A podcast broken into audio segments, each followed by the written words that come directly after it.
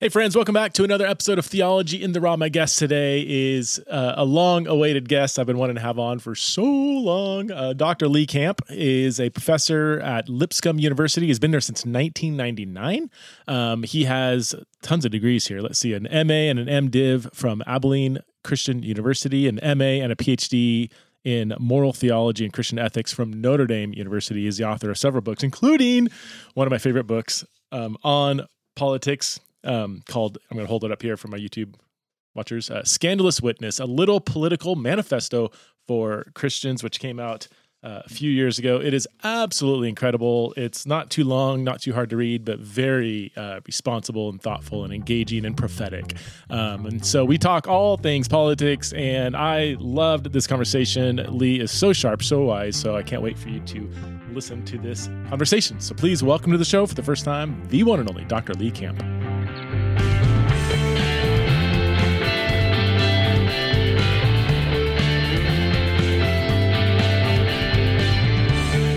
Lee, thanks so much for being on Theology. I've been looking forward to this for about 15 years. long before podcasts were. you shouldn't have waited so long. It, it... I know, I know. You know, there, there's several guests that I've like. I, I, I, in my mind, I'm like, oh, I would love to have them on, but I, then I forget. I don't write it down or something. When I'm inviting guests, it's it's uh it's it's an oversight on my I'm part. glad, But um, yeah, looking forward to the conversation. I your book. I mean, uh, I've read a few of your books. Scandalous Witness is just off the. Ch- it was so so good. It put words to how I was feeling about a Christian political perspective. I'm sure you get that a lot. A lot of people that I know read it say the exact same thing. Like, gosh, this this is how I was feeling. I just didn't know how to say it. So, um, thank yeah. you for that book. Has it been well received? It has been well received. You know, it, it, it's like any theology book. You think more people should read it than have read it. but but yes, it has been well received. I've been very grateful for the good feedback that we've gotten from it. So, how would you describe yourself politically? Like, if someone said, uh, you know, just met you for the first time and they wanted to have a political conversation, like, how would you describe your political position, your political viewpoint, or however you want to word it? Especially if I'm going to be true to what I argued in that book, then my most basic answer would have to be I see myself politically as a Christian, and then see what other questions or people are going to follow up with. But I think, I mean, that that's the argument I'm trying to make in the book is that we've presumed that political means some sort of thing that's outside of Christianity, that is separate from Christianity. And and, and so I'm pr- trying to provocatively say in the book that if um, if we we fall into that old refrain that Christianity is not political, then we have fundamentally misunderstood what Christianity is, hmm. and that there is no such thing as an apolitical Christianity. If it's true to the if it's true to the witness of Scripture, there is no such thing as an apolitical Christianity. And since Christian orthodoxy calls us to a fundamental allegiance then that has to be our first way of thinking about the sort of political creatures that we are. It starts, originates in Christian confession, and that ought to inform every aspect of our political engagement and our political witness. I think a lot of people would, I think, misunderstand what you're saying. I, I think I if they hear, right. you know, yeah. yeah, my political identity is Christian, and that's why we need to vote Republican or that's why we need to vote Democrat. That's why we need to, you know, uh, oppose whatever. Like like it just they instantly go to the political discourse that our current nation that both you and I are living in have mapped out for us. Um, yeah. Can you tease out yeah. like so? What's the disconnect there? Yeah. So the you're I think you're exactly right that what I just said will get fundamentally misconstrued in the political context in which we find ourselves in the United States because for a long, long time, well before the United States of America, there have been various moments in which the shape of Christian, the, the effort to hold together uh, the political witness of the gospel with the political realities around us has taken on imperialist or militant or some sort of, you know, to use the phrase that's kind of debated and may or may not be helpful, Constantinian sorts of approaches to thinking about what Christianity is. And so when I say Christianity is fundamentally political, I mean something very, very different in the particulars of the concrete implications of that than might a Christian nationalist, for example.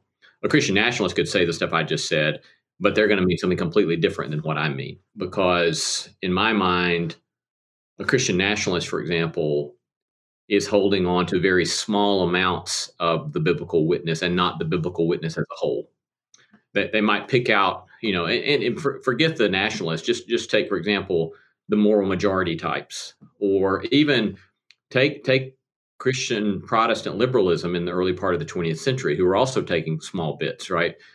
They we, we generally that sort of approach picks and chooses some so-called biblical values or some part of the biblical story, and then seeks to use political means that are not specified by the gospel, political means of coercion, political means of pressing their vision of values upon others. Whereas a biblical witness is always grounded in a fundamental freedom and a fundamental commitment to nonviolence and a fundamental commitment to persuasion as opposed to coercion. And so if you if you assume that the biblical trajectory itself, as revealed in Jesus of Nazareth, as the fullest manifestation to us of the will of God, comes to us as the nonviolent suffering Christ bearing witness to a new politic that he called the kingdom of God or the kingdom of heaven, then our means toward advancing that kingdom has to be the same means that Jesus chose. And that itself is a political claim, right? That our means um, cannot be separated from the end. Hmm. And so, again, once we start digging beneath the surface of what we might mean by Christianity as political, it's going to go, it can go lots of different places. And it's very important to tease that out. So in the book, what I do is I try to summarize that quickly by saying um, we must uphold the notion that Christianity is polit- political while being neither right nor left, right? So this is not a call to a sort of ideological partisanship of either the right or the left.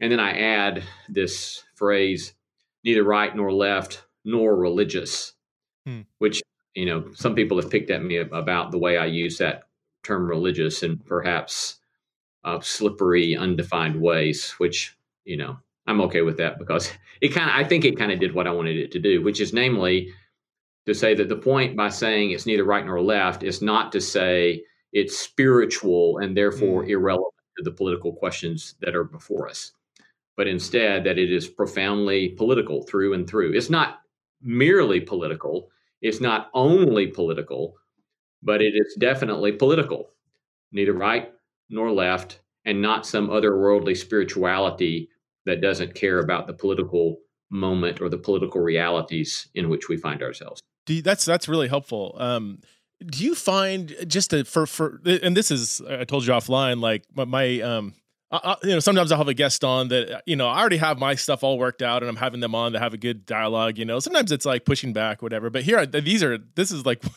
these are just questions I'm literally wrestling with like this yeah. as of this morning, you know, like, cause when I read your book, I just so agreed with that perspective. Um, every, I mean, I couldn't, I was like trying to find something I disagreed with. And I, maybe I, I, I, I might've found a, a, a typo in the footnote or something, you know, but beyond that, it was, it was just so, resonated so much with it. Well, let, let me let me start here. So, between someone like a Stanley Hauerwas, you know, and, and, Oliver O'Donovan, I'm sure you're familiar with kind of, and, and, I'm actually very unfamiliar with O'Donovan. I just know his perspective through other people. I actually have Desiring of the Nations here on my desk that I'm I'm ready to uh, break into here uh, today or tomorrow. Um, much more familiar with a Hauerwas or a Yoder, and I and I know your your book feels very Hauerwasian, very Yodery, and how how would that be an accurate representation? Like, well, how, Stanley Hauerwas endorsed your book. Would, would you say, yeah, you're pretty much right where Hauerwas is, or and and then I guess the follow up question is, how would you relate to someone like an O'Donovan? Because I know they don't they they overlap, but not they they also diverge. Yeah, well, I. I I have definitely learned a whole lot from Stanley and count him a friend and uh he's a dear soul and I love him and think very, very highly of him.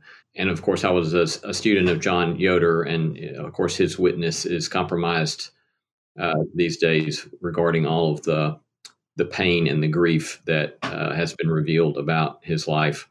But but again, I certainly am informed by what I learned from him. So I'm I'm trying to do my own sort of interpretation of that sort of uh, Anabaptist kind of approach.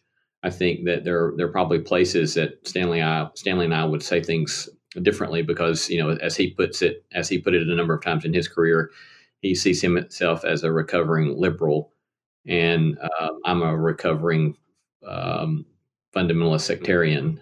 Um, and so those are two very different kinds of recoveries. Um, and so, whereas you know maybe maybe in some forms of Protestant liberalism that Stanley is reacting to, hmm. there was an um, an over identification, too too great a desire to be. I, I, don't even like the way I'm saying this, but I, I'm painting in broad stereotypes here. You know, some kind of some kind of broader over desire, perhaps, to identify with larger cultural trends. Whereas in my world, it was quite the opposite. We were always saying what's wrong with the larger cultural trends, and including what's wrong with the larger Christian world. And so I'm I'm I'm coming at it from a very very different kind of place, but certainly there are some mm-hmm. uh, some shared common concerns. That that makes sense when when you're when you're kind of reacting against like a certain camp that you see as maybe way too far in one direction. We're always going to have a tendency to maybe overcorrect slightly. So it's almost like both of you came to a very similar position, but maybe he overcorrected in one direction, maybe over in, in the other. I guess that'd be debated, but um, yeah, yeah, quite yeah. possible. What's your understanding of, of O'Donovan? I would love you, yeah, um, and because people people that hear me get a little too Hauerwasian, say they kind of I get kind of patted on the head, not not really, but kind of you know like go read yeah. O'Donovan. You know, we, we all went through our Anabaptist phase too, and then we came back to yeah. you know reality when we read O'Donovan. I would I would rather hear people tell me what they what in O'Donovan in particular that they are wanting to raise rather than say have you read O'Donovan? You know because it's kind of like it, it seems to me that people that say that kind of stuff are reacting to what I would say is a fundamentally false and it's annoying a fundamentally false understanding of people who are making the kind of case that I make in this book. That is that you're a sectarian who doesn't care about the principalities and powers and that doesn't care about the political questions that are pressing on us.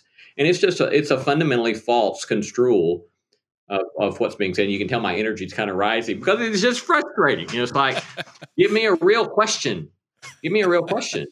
And so so you've gotten you this too, obviously. and I'm not saying that to you. I'm just yeah, saying yeah. that to, to, these kinds of these kinds of critiques, it's like, you know, there's um, I'm I'm trying to make the case in the book that Christianity is fundamentally political, and that we absolutely cannot ignore the political realities in which we find ourselves. I'm just insisting that to do that, we must first and foremost uphold the allegiance to the Lordship of Christ and to the way of Christ, and that there's no easy way, there ought not be any easy way to dismiss the teachings of Christ if we quote choose to be political. And it's just like no, again, that's a complete misunderstanding of Christianity. It's, it's are we Christians or are, are we not? Mm. And if we're Christians, then it means that every realm of our life has to bear witness to the way of Christ in the way that we engage that realm of life. That's that's a, that's a simple claim, right? Now, I shouldn't act as if what I just said, even though I think it's little o orthodox, I shouldn't act as if what I just said is not a minority viewpoint, right? Because even you look at somebody like Martin Luther, right? Luther, when he reads the Sermon on the Mount, he says in, in his famous essay on the Sermon on the Mount, he says, "Look, I'm, obviously I'm paraphrasing, but he he says if um, you want to know what your duty is as a Christian in personal relationships, then read the Sermon on the Mount." And then he says, "But if you want to know what your duty is as a lord or a prince."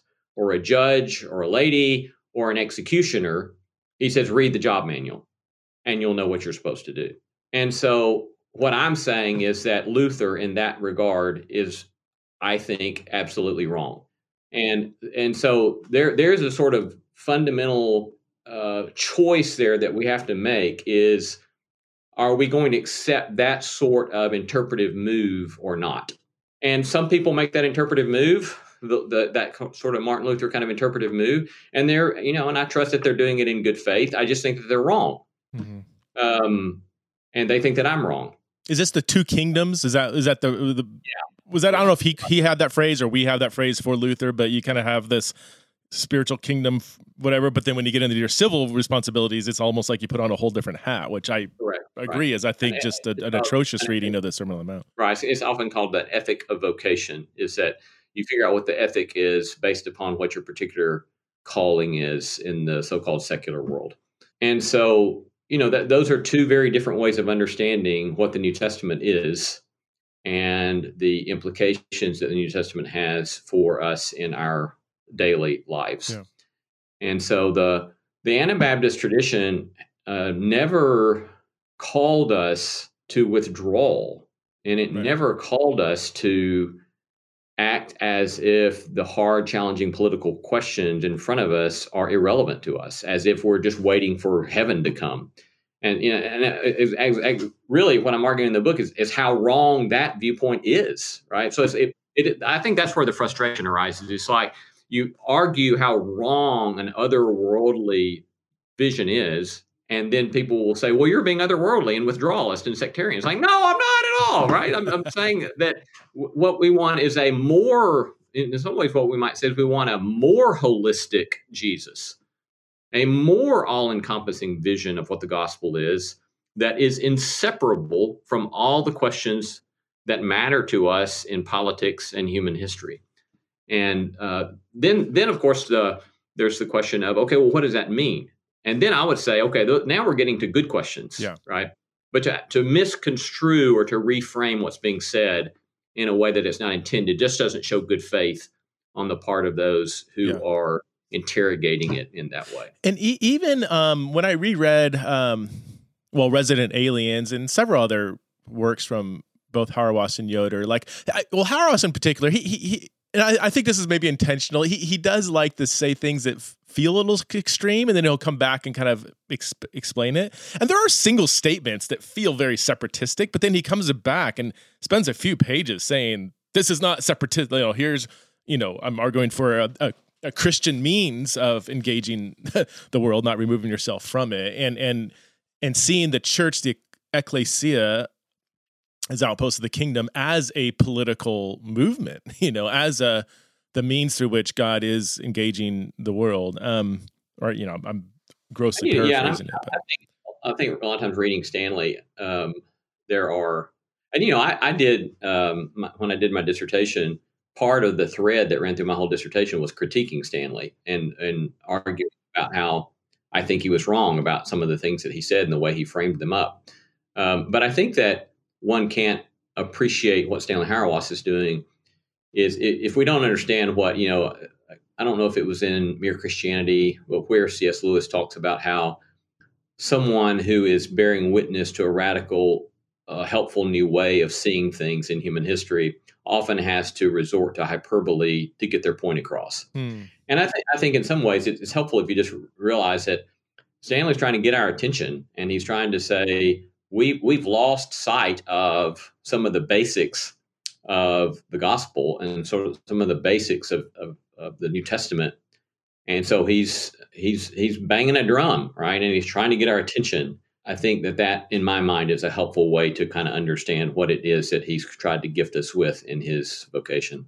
yeah, he's trying to stir up thinking, which uh, you did extremely well. Obviously, the book was did exactly what what he set out to do. So I guess one of the biggest questions that that yeah, when when I, when I, you know, I think both of you and I would you know, and Stanley and others would you know talk about the church being the sort of like well, kind of what I said. Like this is a this is a political entity, and and we are to engage the world. We are to uh, care for the poor. We are to care for the marginalized, the immigrant. We are all these things that we want our current government to kind of do. So a lot of times we bypass doing those things as the spirit empowered body of Christ. And I think when people hear hear that, they're like, okay, yeah, yeah, but we also need to engage the government because unjust laws hurt the hurt people, especially marginalized people, especially poor people, and and then they they can keep going and going and going, and it'll end up to if you don't vote for Trump or vote against Trump or whatever, you're hurting your neighbor. You're not loving your neighbor well. How do you um yeah? What's your response to that? That if that if we as the church or Christians don't work through politics or the political means, we're not loving our neighbor well. I think that's maybe a very general way in which it's um, people put it. Yeah. Yeah. Well, allow me first to kind of maybe suggest a tweak on the way you asked the question, yeah. and then let me okay, give sure, a. Yeah.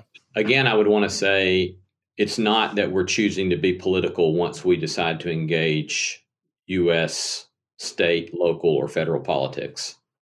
That's not when we're being political. That's not when we're becoming political uh, instead, the question is how what does it mean for us to to embrace the fact that we are to be a community embodying its own particular politic that we call the kingdom of God. And then there's the question of okay, so how, as a community of people embodying the kingdom of God, how do we go about engaging with other political powers? Mm-hmm. And how do we then maintain our own fidelity to our allegiance to the lordship of Christ as we engage other political powers, right? So remembering we're a political we're a political witness, we're a political community seeking to bear witness uh, as we think we are called to do so to other political powers. And so I would say that the first, you know, that that then raises lots of interesting, important observations, possibilities, uh, ways forward. And the, I think the first one needs to be that we commit ourselves to upholding the way of Christ. So this goes back to the to the Luther thing, right? So so we're we're, we're saying I'm arguing we should we should say we're not going to go the Luther route as described in the Sermon on the Mount, but instead we're trying to commit ourselves to taking the way of Christ seriously, even in our political engagements with with the other political powers beyond the church.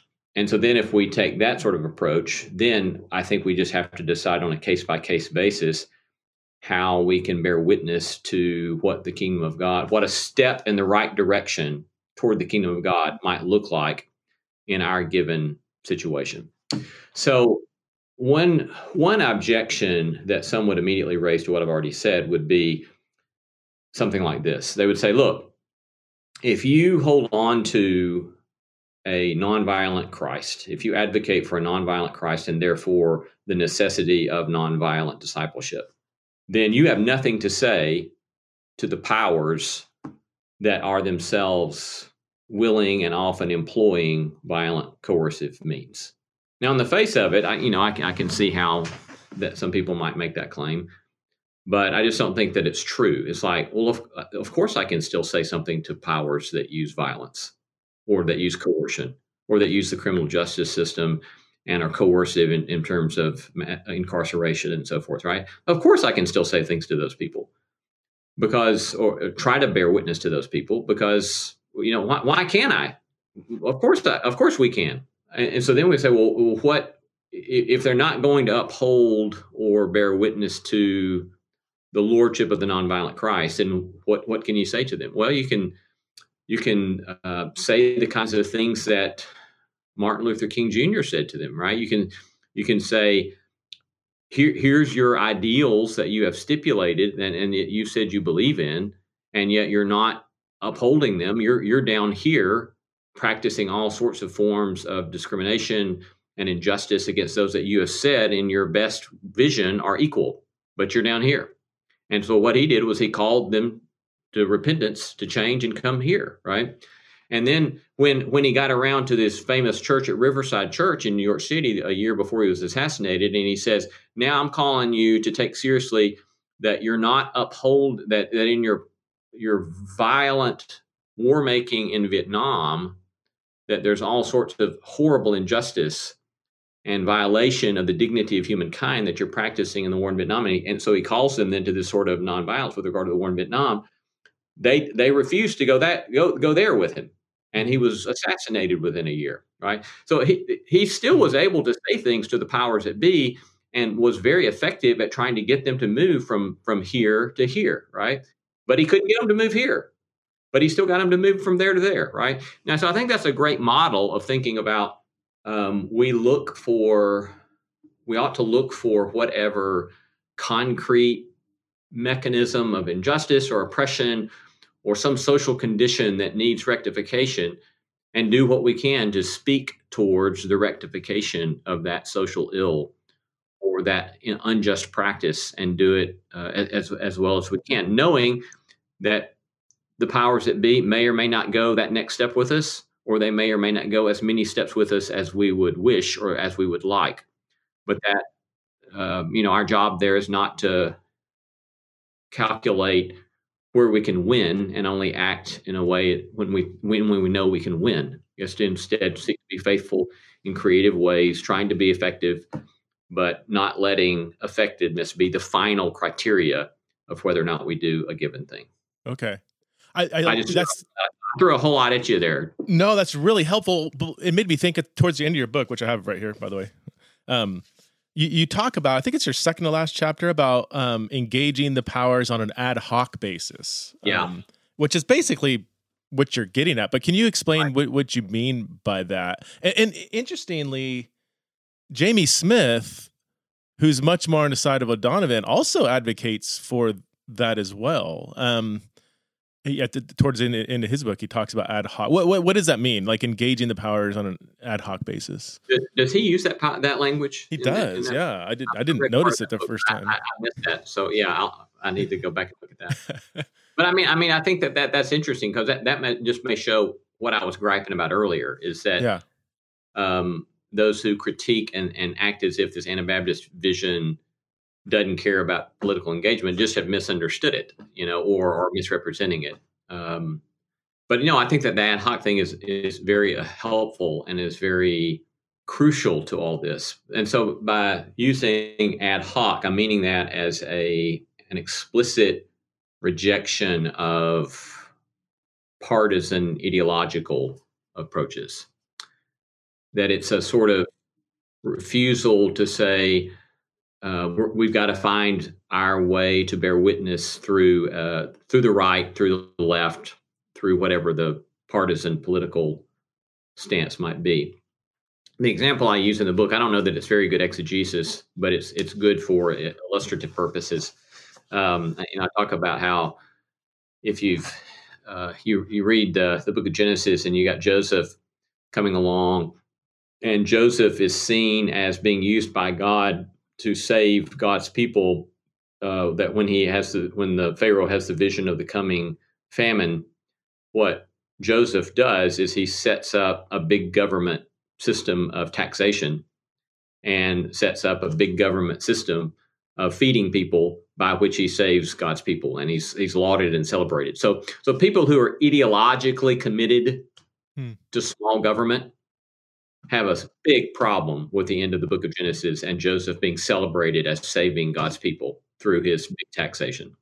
But then, uh, as the book of Exodus opens, right, the mechanisms of big government have now turned such a way that they are oppressing God's people. And now they get they, that becomes the locus of the divine retribution of God and God frees God's people from the the big government of Pharaoh, right? So so those who are ideologically committed to um, big government power, mm-hmm. uh, they ought to pay more attention to the opening of Exodus. And so my my point there is to say there are there are concerns that the right has about big government that of course we ought to take seriously. Anyone who's not concerned about the overreach of big governmental powers has paid no attention to human history. Of Like, of course, you ought to be concerned about that. and yet, at the same time, those who are like ideologically committed to some sort of magical goodness of a so called free market economy, you've not paid attention to the last 150 years of human history. It's like over and over and over again. It oversteps its bounds. Power finds a way to get consolidated and overreach and become oppressive and overbearing. And so both of these sets of concerns are very legitimate. And we ought to figure out what injustices they're pointing us to and try to bear witness to an alternative. So the ad hoc approach is saying don't get stuck in thinking your primary way of bearing witness to the kingdom of God is going to come through uh, small government ideology or big government ideology, stereotypical conservatism, stereotypical liberalism, but instead bring something that's actually beneficial. And the I, I think we Christians can bring something that's really beneficial to the world that we're not bringing if we will be more explicitly committed to the way of Christ as opposed to just picking and choosing some kind of biblical values, whichever they might be on either side, and pushing hard through other means for those things. This might be grossly oversimplified, but is it basically just being like nonpartisan engagement? You are you not trying to push the government to do the right thing. You're not trying to do that from the perspective of the right, from the perspective of the left. You're not aligning yourself with this political party in order to get some, something done. You're doing it kind of as a well, I was a member of the kingdom of God as as an independent. Yeah, yeah. Uh, is that was that? yeah. I mean, I'm not a I'm not a I'm not a governmental policy person, and so I, I always am hesitant to speak with much particularity about certain questions sure. because I know that the implications of certain policies always have fallout that even really good policy people can't foresee. Right. So that that's a danger there. And I think a sort of humility about that's super important. And and I also note that, you know, the, my, my point here is also not to say that we would never my point is not to say we would never align ourselves with a, a, given party at a particular historical point. And that might be necessary, okay. but that our basic commitment is not arising out of ideological commitments to partisan, uh, U.S. partisan political position, but instead arises out of our commitment to the gospel and the nonviolence of Christ and bearing witness to the nonviolent way of Christ in the world. This episode is sponsored by Hiya Health, a children's nutritional supplement that's actually really good for them. So I first heard about Hiya through an advertisement uh, on another podcast, and I immediately thought, man, I wish this was around when my kids were young. Uh, it can be so difficult. As you know, if you're a parent, you know, it can be hard to get your children uh, to consume all the nutrition that they need. And this is where Hiya can help. Because let's be honest, most children's uh, vitamins are basically like candy in disguise. They're they're filled with sugar, unhealthy chemicals, other gummy junk that kids shouldn't eat. That's why Hiya was created. It's a pediatrician approved, super powered, chewable vitamin. And while most children's vitamins are filled with sugar, Hiya is made with zero sugar and zero gummy junk. And it actually tastes good. Like I tried it myself and I was shocked at how good it tastes for being so packed with so many vitamins and nutrients. Hiya is uh, pressed with a blend of 12 organic fruits and veggies, then supercharged with 15 essential vitamins and minerals, including vitamin D, uh, B12, C, zinc, folate, and many others to help support immunity, energy, brain function, mood, concentration, teeth, bones, and more. It's non GMO, vegan, dairy free, allergy free gelatin free, nut free, and everything else that you can imagine. So, uh, we at Theology and Raw, we worked out a special deal with Hiya for their best selling children's vitamin. You can receive 50% off your first order. That's a lot. Um, to claim this deal, you must go to hiyahealth.com forward slash TITR. This deal is not uh, available on the regular website, so you actually have to go to the, this website. So uh, H I Y A health.com forward slash TITR. Uh, it's all in the show notes. And get your kids the full body nourishment that they need to grow into healthy adults. Okay, friends, we are having our third ever uh, Exiles in Babylon conference, April 18th through the 20th in Boise, Idaho. You can attend virtually or attend live. Uh, space is filling up, so if you do want to attend live, I would uh, highly recommend registering sooner than later at theologyintheraw.com. That's theologyintheraw.com. We are going to tackle a bunch of really important and tough topics. We're going to talk about deconstruction, reconstruction, and the gospel. Why are people deconstructing from their former evangelical faith? We have Abigail. Abigail Favale, Ameen Hudson, Tim Whitaker from the New Evangelicals, and Evan Wickham, who are going to be uh, dialoguing about that topic. We also are going to ta- uh, cover the extremely important and very um, sensitive topic of women, power, and abuse in the church. We have Julie Slattery, uh, Sandy Richter, Tiffany Bluhm, Lori Krieg, addressing that super important topic. Uh, we're also going to tackle LGBTQ people and the church with Greg Coles, Brenna Blain, Art Perea, and Kat LaPrairie. And we're also, of course, going to tackle politics, three Christian views of politics, where we're going to have a left leaning Christian, a right leaning Christian, and a non-leaning Anabaptist Christian uh, who are gonna we're gonna put them in dialogue together and, and, and hash some things out. So we have Brian Zahnd representing that middle or non-position or whatever. Uh, Chris Butler, left-leaning Christian. Joy Mosley, right-leaning Christian. We're also gonna have Max Lucado there.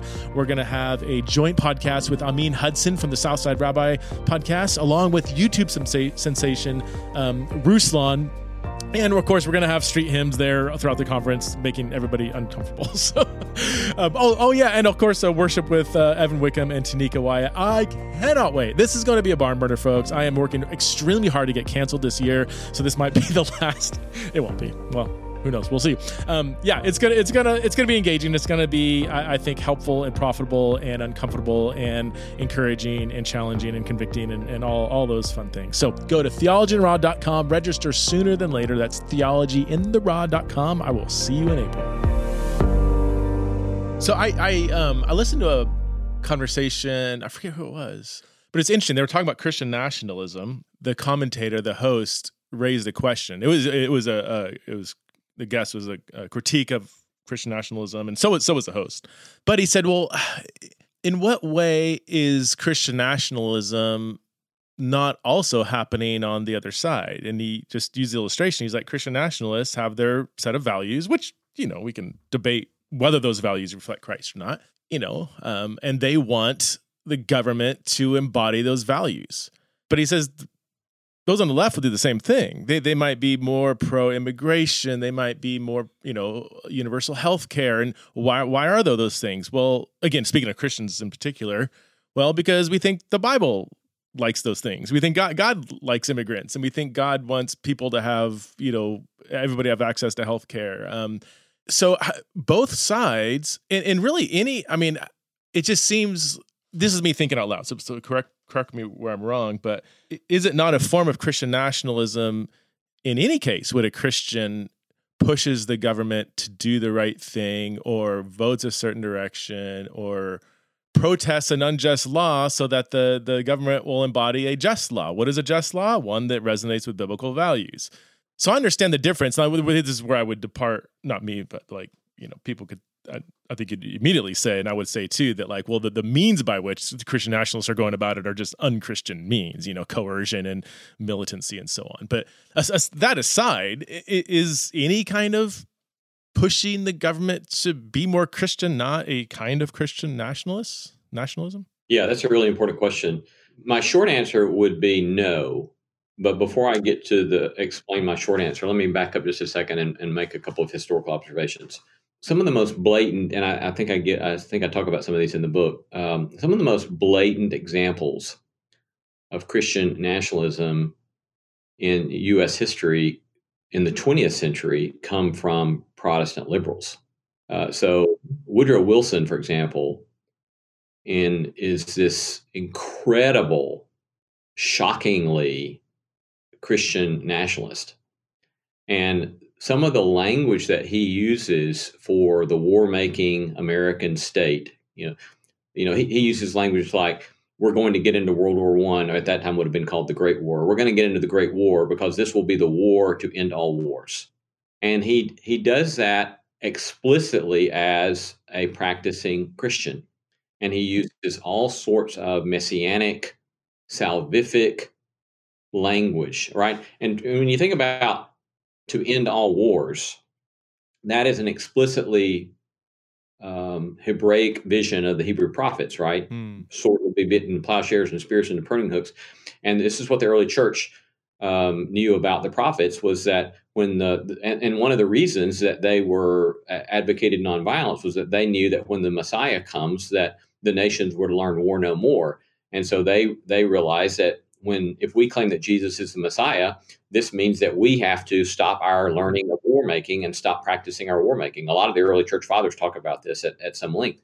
Um, and and so, but here's Wilson using that prophetic vision of ending war, and this is the key to nationalism. the problem is not the biblical value of wanting to end war. The problem with nationalism is seeing the nation state which wages war to maintain its existence mm. is using the nation state and its war making to bring about the biblical vision. Right. So it's it's the salvific messianic vision of the nation state that is central to nationalism. It's not that you care about certain values. Everybody cares about certain values.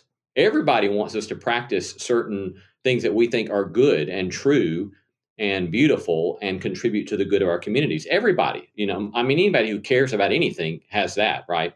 But that doesn't mean you're a nationalist. The nationalist is seeing that our particular nation state, our particular community is the savior of the world. And there's this crazy speech that I have in the book from Wilson where after the war, he goes around on this speaking tour and he has this one particular speech that's just shocking. And he says that in looking at uh, the United States winning the war, he says that people are now looking and saying, I now see America as the savior of the world. That's a quote, that's a direct quote from this speech, right? And so it's this sort of seeing the nation state as the savior, seeing the nation state as having a salvific mission in human history. That, that in my mind, is what's central to nationalism. And so, and that is the great danger is that once you attach a salvific mission to a nation state that maintains its existence through military might, then you are at a dangerous, dangerous place. Because if the Savior has to win, right? Mm-hmm. If the mm-hmm. Savior has to come out victorious, and the Savior, I'll put that in scare quotes, the Savior here now brings about its ends through war making means, then there's no stopping what's legitimate, what's thought to be legitimate for that uh, that nation state. And so I think that's that's where the that's where the nationalism is is at play, not not a commitment to sort of setting the values that you may or may not get from your religious tradition, but that you're attaching a, salvific, a salvific messianic vision to the nation state. That that, makes so much sense. So you're you, so nationalism sees the state as essentially part of like God's movement, God's kingdom. If not, like I mean, blessed by God in the same way that Old you know Old Testament Israel had God's blessing, and once you do that, then Native Americans are Canaanites, or um, right, or in Israel we have this current conflict going on where Palestinians are you know Canaanites, and you know once you once you make the state kind of part of God's v- vehicle for bringing about good in the world, yeah, that that that that gets sideways really fast. Um, that actually leads into the ad hoc thing too. Like, uh, if you view the state as more on the side of the beast than the bride, it kind of changes how you go about it. Like, and this is a point that I've tried to make on a, just on a theological level. Like, if we take what the Bible says seriously about just empires in general, all the way from Assyria, all the way through Rome, and even the way Revelation talks about the Roman Empire, it does so quite loosely, almost giving the impression that yes, the current one is Rome, but there's going to be other empires that are going to come along. And and I uh, this is not even disputed that the United States of America currently has some very strong imperial qualities. We can just point to I don't know how many military bases in 80 different countries. I mean, there's the economic sway that America has on so many countries. The foreign policy is once you peel back the curtain just a, just a hair, you see all kinds of imperialism, which would place. Is it too much of a theological leap to say that the United States of America is in the purview of that really startling description of of Rome in Revelation 13 that is literally being empowered by Satan? I mean, it sounds strong, but I, am just I'm trying to like I want to be theologically faithful without making an outrageous claim, you know. Yeah, I mean, I think that the the way I make sense of kind of the New Testament vision of relationship with the powers is that you have the the two the two poles we might say of New Testament possibilities for envisioning the powers that be range from Romans 13 to Revelation 13. Right. right? So uh, Romans 13 is basically saying, well, let me back up just a second. So with the New Testament, we have this fundamental claim about history and that we we live between the times, right? So we live between the time of the inauguration of the kingdom of God and the consummation of the kingdom of God. We must never lose sight in our political witness of that fact. You know, I, I would say that so much of our uh, political engagement with the powers that be, to if at any moment we lose sight of the fact that we live between the times, it's very quickly we can go astray. Hmm.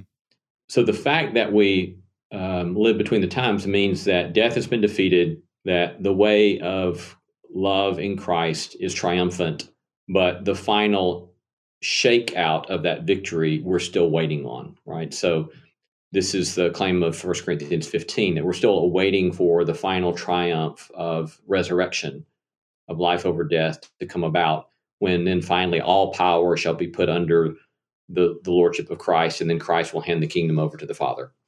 And so, you know, if we don't have that kind of historical vision, then we're going to miss, I think, what it looks like to be faithful Christian actors in human history.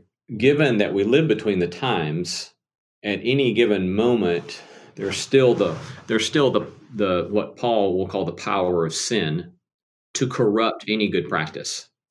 Right, so this is this is what he says at certain places about the law, right? Is it is the law sinful? Well, no, the law was given to us as a gift, but under the power of sin, it became oppressive, right? Mm. And so it's like if we would just take Paul more seriously in our political witness, we would realize that whatever kind of whatever kind of political policy that you're wanting to put in place, given that we live between the times, even if it's beautiful at the moment that it gets put in place, give it a give it a generation and it can become a force of oppression. With that sort of framing, then we can kind of think about, well, you know, what's the what's the Romans 13 to Revelation 13 poles pointing us to? It's that at their best in Romans 13, the powers check chaos. They limit chaos. They limit uh, the widespread violence. They limit anarchy in the worst sense of anarchy.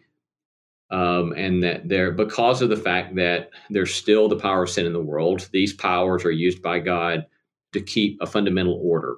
And then in First Timothy 2, you know, Paul, pseudo Paul, will tell us pray for the powers so that there can be this sort of relative peace so that then we can bear witness to the more important thing, which is the kingdom of God.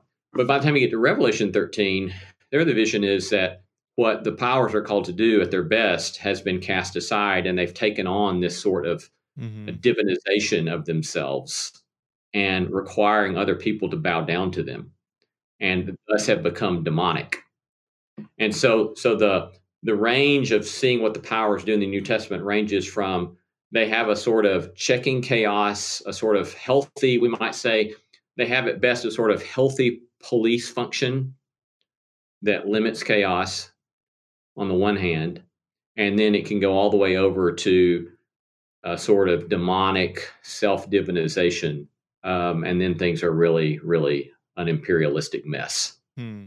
And so, which do we live in? Well, we, we can. Uh, I just soon leave that up, up, to other people right at the moment to to sort that question out. But that's at least the vision that the New Testament gives us for how to think about the powers that be, the, the political yeah. powers that be outside the church. That's a great way of explaining it. It is interesting that yeah, those passages they feel very different. I, I don't think they contradict. I mean, yeah, Romans thirteen is you know it's always that always comes up in these conversations. I, I and this I don't want to get too sidetracked, but I think Paul there is is you know he calls the government a servant of the Lord. Well, well, that's a classic prophetic description of Assyria and Babylon and Cyrus. And it's like I don't I don't when when Assyria was displaying psychological warfare by skinning people alive and stacking their heads on poles.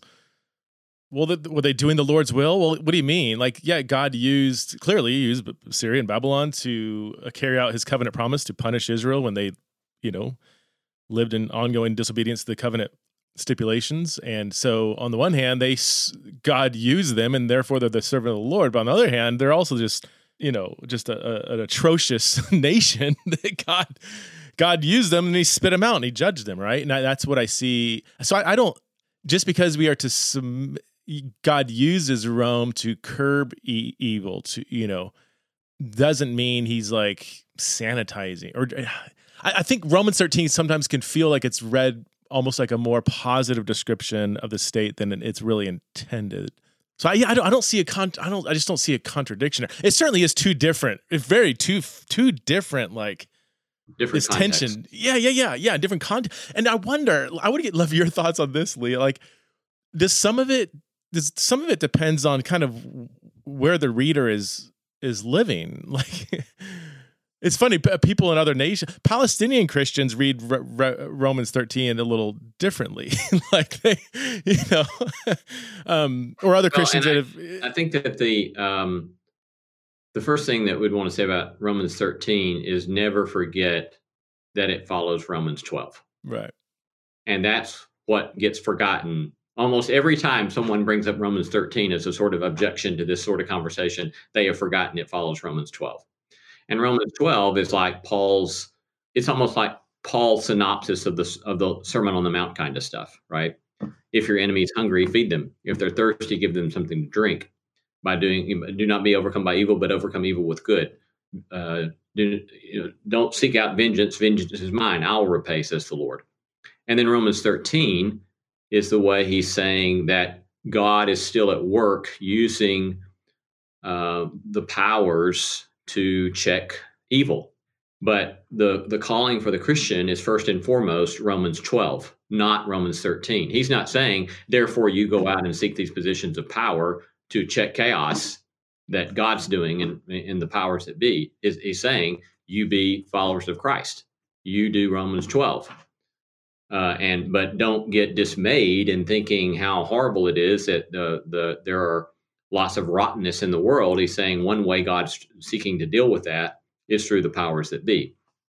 And so that's a that's a crucial sort of thing to, to, to take sense of. And then on the notion of different context, you know, there's a the let's see, it's Donald Durnbaugh's book, The Believer's Church, that looks at the Anabaptist tradition and Little B Baptist tradition. And Durnbaugh looks at the ways in which different groups that take this sort of approach handle um, governmental roles. And so one one I think that's always really important to think through, you know, if if you're in 16th century Europe and you're advocating for the nonviolent ways of Christ and you're advocating for the Sermon on the Mount and you're getting literally hunted down and burned at the stake and your tongue cut out by both Protestant and Catholic powers that be, there's not a there's not a practical question about whether or not you're going to be in a position of power.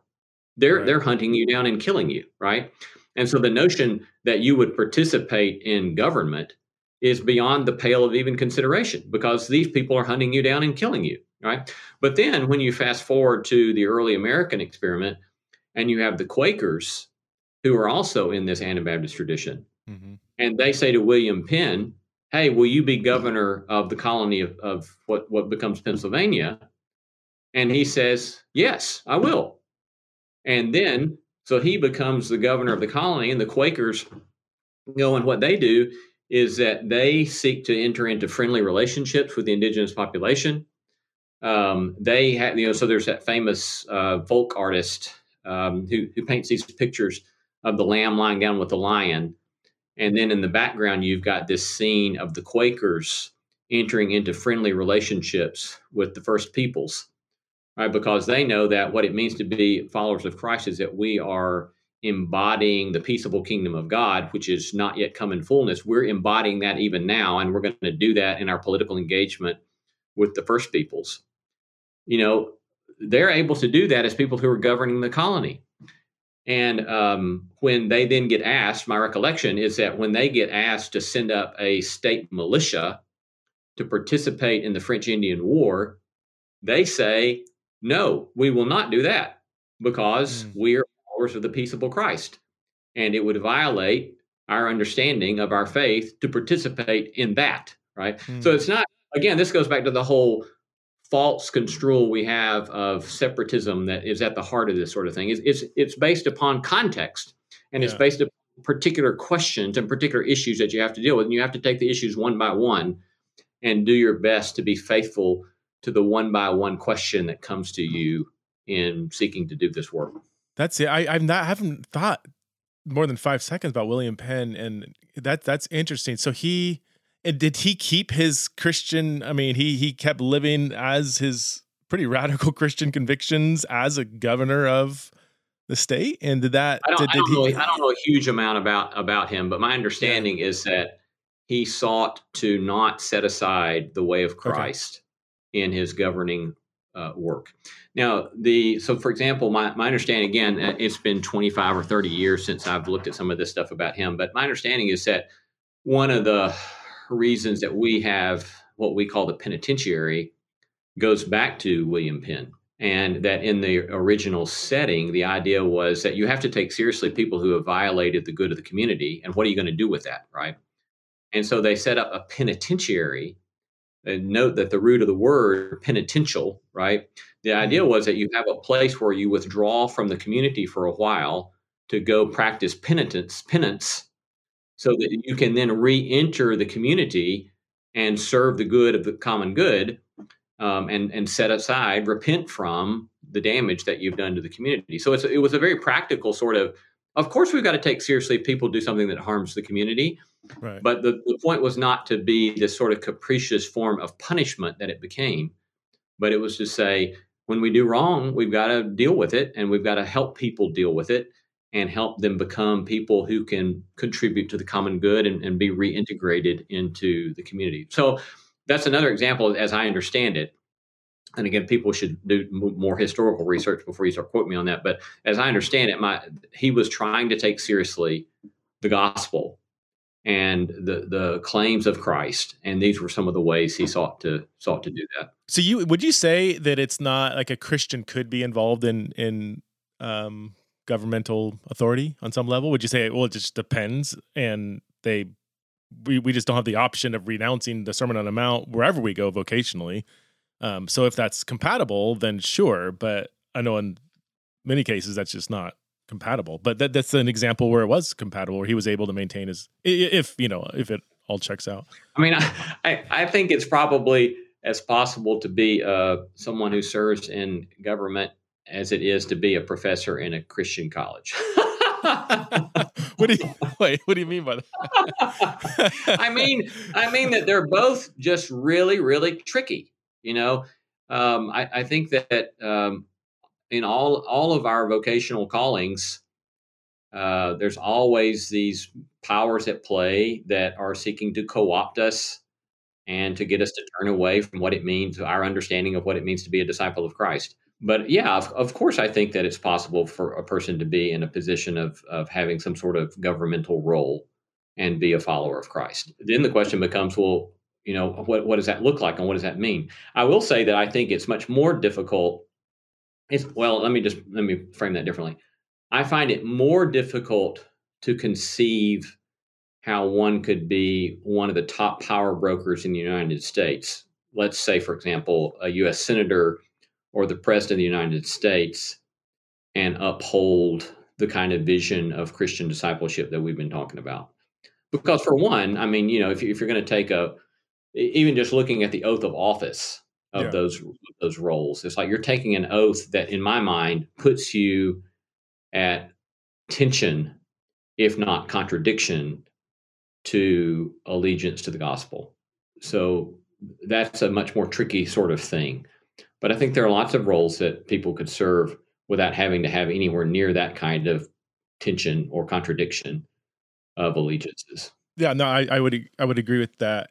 Isn't there an oath like that you will defend through military might? I don't know the exact wording or something, but I mean you're you're basically taking an oath to use. You're taking an oath to defend the Constitution of the United States. Yeah.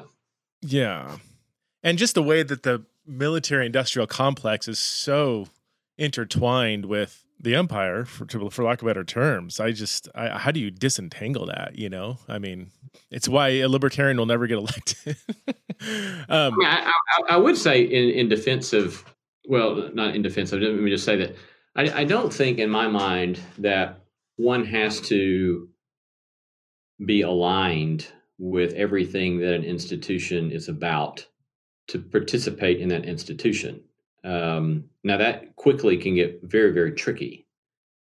I mean, it even goes back to let's say being a professor in a Christian university, right?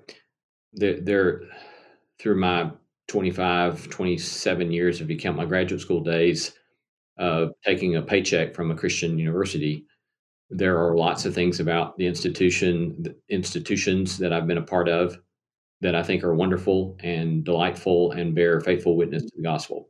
While there are other things that I think are outrageous and sometimes sicken me, to be honest, you know. But but it's like, um, and and and I've had it's it's been personal sometimes because I've had some people that have pushed me of how, can you continue to be a part of that institution when they've done X, Y, and Z.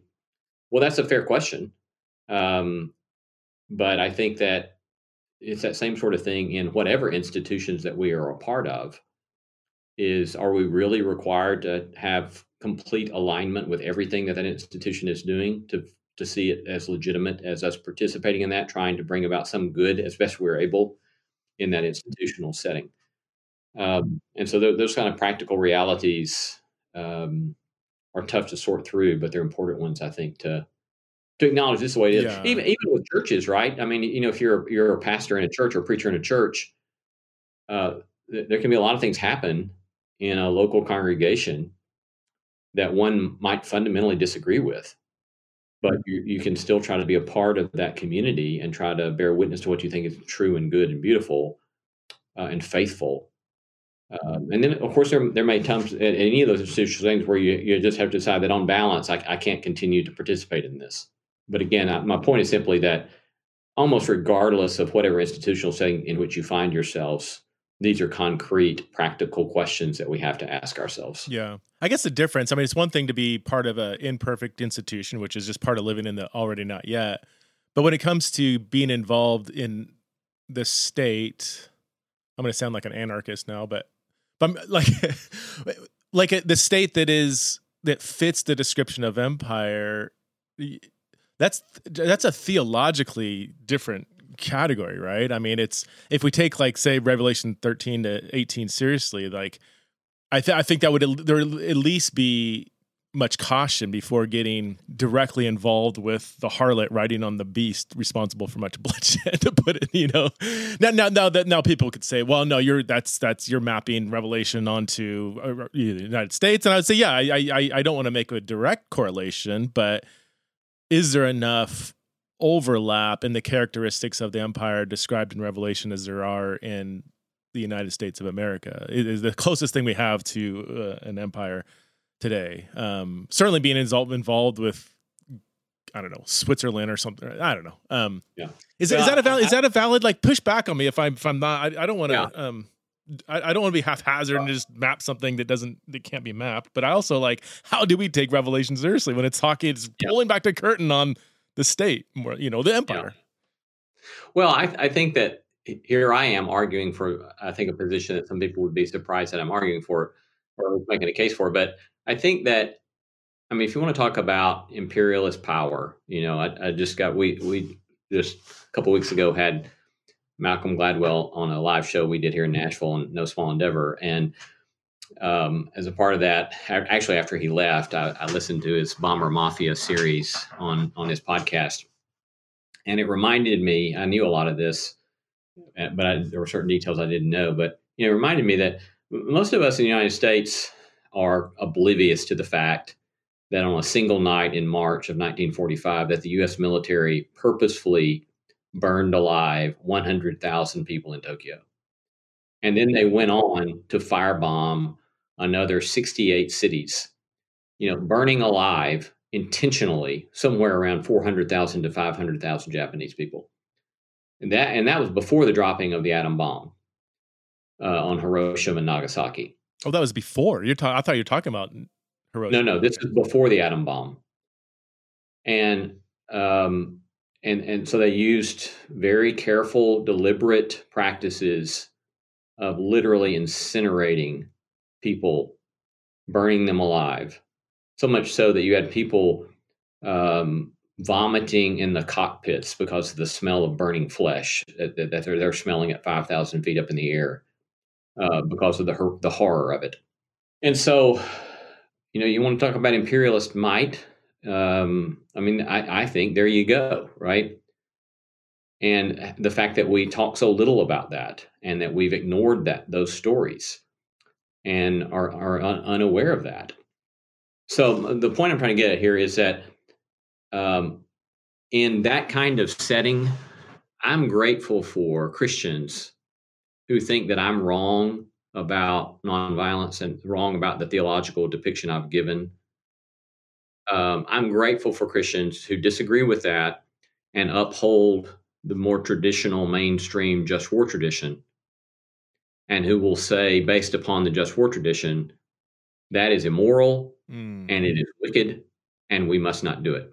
Um, and so, again, I, th- I think that there there's this space for us honoring people that have a differing set of convictions about what Christian witness entails, and then do their best in the difficult setting or whatever difficult setting in which we find ourselves. Do our best to bear witness to the in the direction of the kingdom of God, in the direction of the peaceable kingdom of God. And again, we still have our honest differences, but we can talk about those and still respect each other as human beings and as fellow fellow followers of Christ, and know that there's lots of work for all of us, and seek to find ways to be faithful, creative, and continue to bear witness. That's that's a great great word to end on. Actually, I've taken you over an hour. Um, thank you so much, Lee. Uh, man, I, this is uh, yeah, you give me a lot to think about and wrestle with, and and uh, thank you so much for your work in this area. I love. I mean, it's it's intellectually honest, it's provocative, it's humble, and um, yeah, thank you so much for uh, the work that you do. Again, the book I can't high, more highly recommend it enough. Uh, Scandalous Witness: A Little Political Manifesto for Christians. Lee, thanks for being on Theology in the Raw. Thank you, Preston. It's been great to be with you. Really appreciate all the great questions and good conversation. And we would love for folks to join us over on No Small Endeavor, our podcast as right. well, and uh, come join us over there. We have a lot of fast, very different kinds of conversations, but ones that I think a lot of your listeners might enjoy. So thanks for your good work and thanks for the conversation. It's a great podcast. Yeah, I forgot to mention that. But yeah, yeah, absolutely go check it out.